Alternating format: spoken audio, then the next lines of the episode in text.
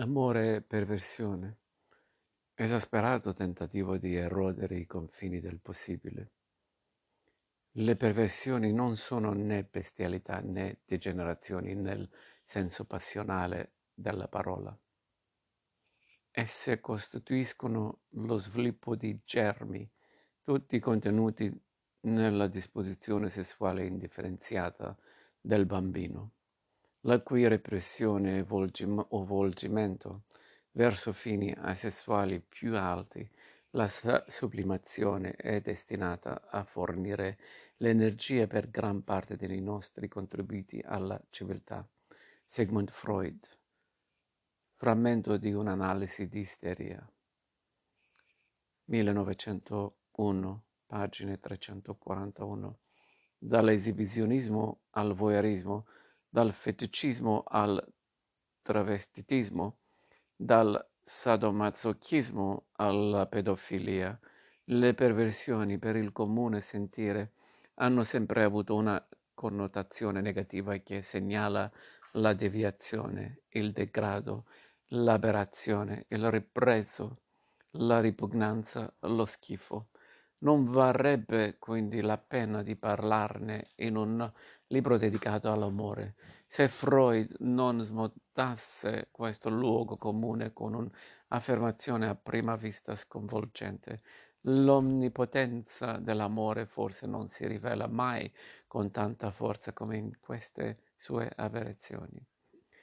L'interpretazione freudiana della perversione è nota. Essa, a differenza della neurosi. Non nasce dal conflitto tra le pulsioni inconsce e i divieti del super-io, ma dal misconoscimento delle differenze che il bambino acquisisce quando, nella fase edipica, apprende di non possedere un organo sessuale adeguato come quello del padre e quindi di non essere un partner adeguato per la madre per effetto di questo riconoscimento il bambino individua la differenza tra i sessi e insieme la differenza tra le generazioni, che invece la perversione misconosce, generando un universo caotico dove ogni pulsione si muove per suo conto senza raggiungere l'organizzazione genitale. Ce ne dà un esempio il marchese de Sade nelle 120 giornate di Sodoma, dove uomini e donne, bambini e vecchi, vergini e prostitute, suore e maîtresse, madri e figli, padri e figli, fratelli e sorelle, zie e nipoti, nobili e plebei saranno tutti mischiati, tutti stravaccati su cuscini in terra e mo degli animali si cambierà, si farà incesto, adulterio, sodomizando, qui ogni differenza sessuale è cancellata, ogni differenza generazionale è abolita. Ogni barriera che separa l'uomo don- dalla donna, l'adulto dal bambino, il fratello dalla sorella cade per poter tornare a quel caos originario che annienta l'universo delle differenze. Il perverso infatti non cerca, come si crede, la trasgressione, perché sa che il limite che essa incrocia e spezza si ricompone alle sue spalle come un'onda di poca memoria dietro lo sca- scafo di un'imbarcazione che l'ha solcata. Il perverso sa che il limite e, e trasgressione devono l'uno all'altra la densità del loro essere, perché non c'è limite al in fuori del gesto che la attraversa, così come non c'è gesto se non nell'oltrepassamento del limite. Infatti, ciò verso cui la trasgressione si scatena è il limite che la incatena. La tras- trasgressione è la glorificazione del limite che il perverso non riconosce, perché la dimora che vuole abitare è il caos or- originario che viene prima differen- delle differenze, prima dei limiti e di dei divieti. Per questo Norque, Norchewil, un personaggio dell'histoire di Juliette, può dire desidero sposarmi due volte nello stesso giorno. Alle dieci di mattina mi vestirò da donna e sposerò un uomo.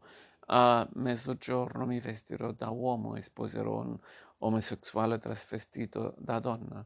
In più, vuole che una donna faccia le stesse cose, e quale altra donna se non tu potrebbe indulgere a queste fantasie?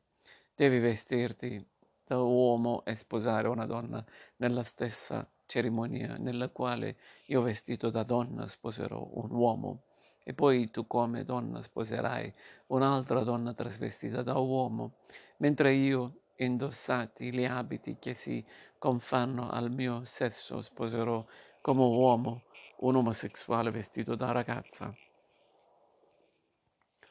L'aspirazione del perverso è di raggiungere uno stato di completa mescolanza, dove è soppresa ogni nozione di organizzazione, struttura, separazione e dove è abolito l'universo delle differenze da cui prende ovvio ogni principio d'ordine. Così almeno parla la tradizione giudaico-cristiana che fa nascere il mondo della separazione della luce dalle tenebre, ma così parla anche la tradizione greca quando individua della hybris, nella tracotanza, nell'eccesso, la colpa più grande che ci espone alla minaccia dell'ibrido, dove tutto si mescola nella cancellazione di ogni differenza. Contro questo rischio ci difende la legge che gli antichi greci chiamavano nomos, che letteralmente significa ciò che è diviso in parti, come in parti è divisa la terra, affinché a ciascuno sia assegnata la sua regione, in greco nomos, che è l'accento sulla seconda sillaba. Misconoscendo le differenze, il perverso non riconosce la legge e il limite che dalla legge deriva, la sua attenzione è volta all'eccesso. Non è la soddisfazione sessuale in cima al suo desiderio, ma, come dice Freud, la celebrazione della sua onnipotenza, che trova forma nella negazione dell'altro, nella degradazione dell'oggetto d'amore che trasforma la persona in una cosa. Ne deriva quella de Blanchot chiama la morale della solitudine assoluta, tipica del perverso. Sade l'ha detto e ripetuto in tutte le forme. La natura ci fa nascere soli. Non esistono rapporti di nessun tipo tra uomo e uomo.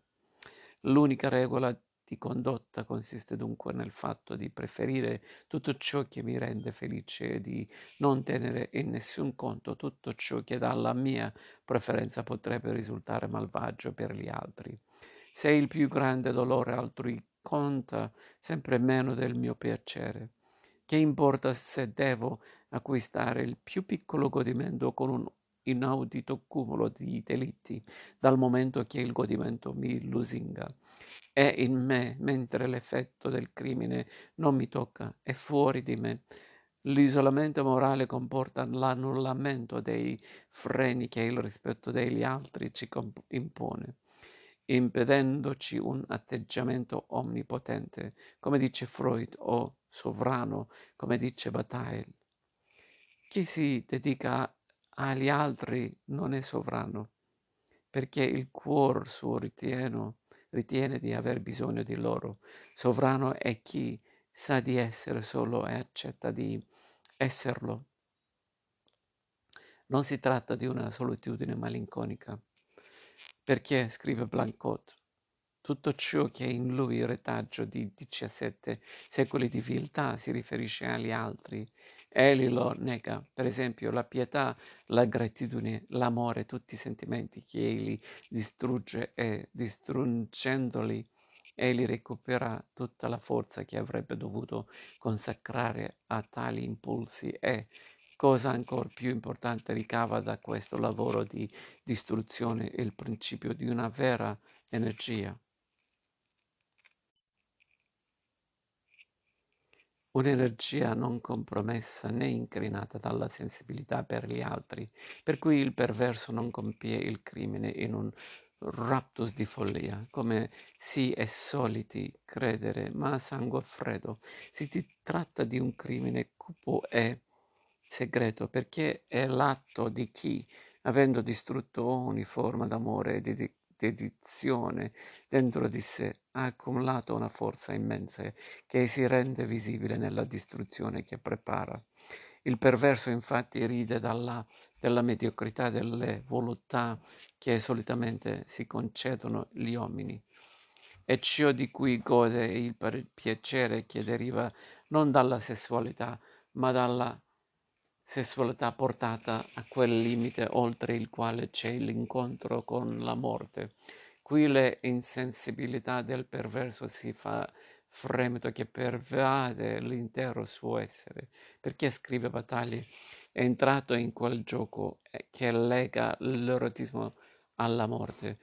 Ma qui la sovranità del perverso incontra il suo limite, perché se è vero che la negazione degli altri lo rende sovrano, è altrettanto vero che da questa sovranità non è libero di derogare. Nella co- coazione a ripetere sia l'eccesso sessuale sia l'eccesso criminale. L'omnipotenza del perverso incontra la sua impotenza.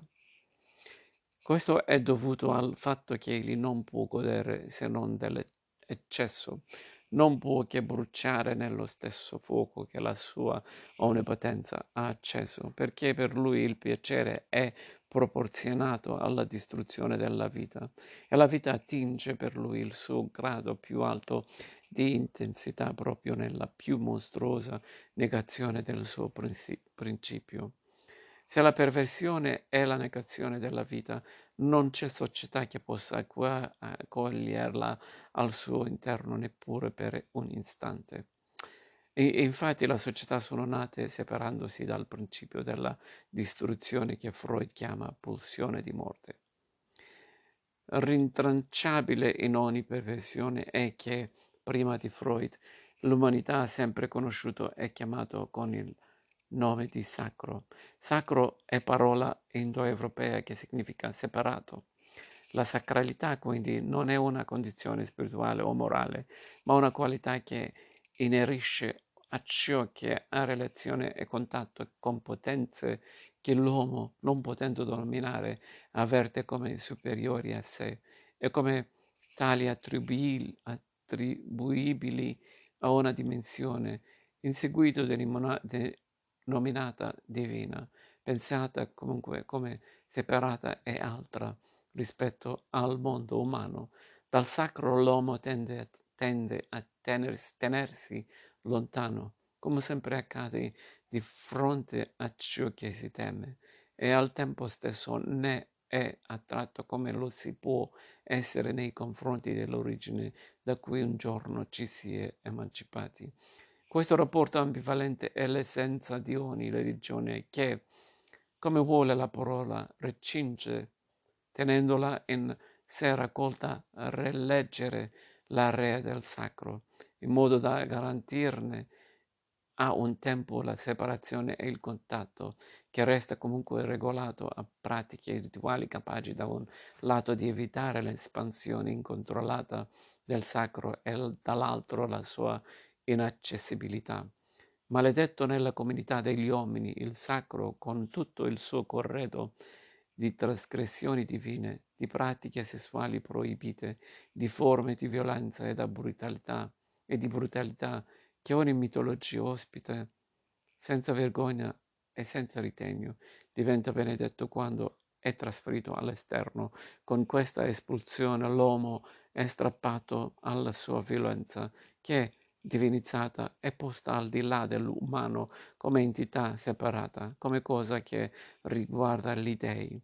Velenosa quando si aggira fra gli uomini la violenza dell'indifferenziato, diventa benefica quando espulsa produce quell'addizione alle procedure d'ordine necessarie per scongiurarne il ritorno Per questo i riti sacrificali officiati da tutte le religioni, compresa la religione cristiana, assomigliano così da vicino alle proibizioni che interdicono.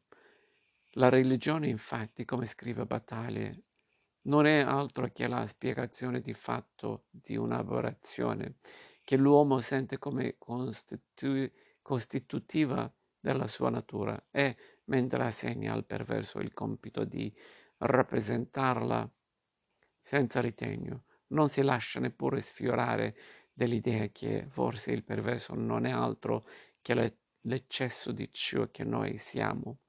Questa mancanza di consapevolezza è quella che fa ritenere noi civili e gli altri selvaggi, noi ragionevoli e gli altri violenti, ma la civiltà sa quanta barbarie al suo interno deve contenere, così come la ragione sa quanta violenza ogni giorno deve comprimere.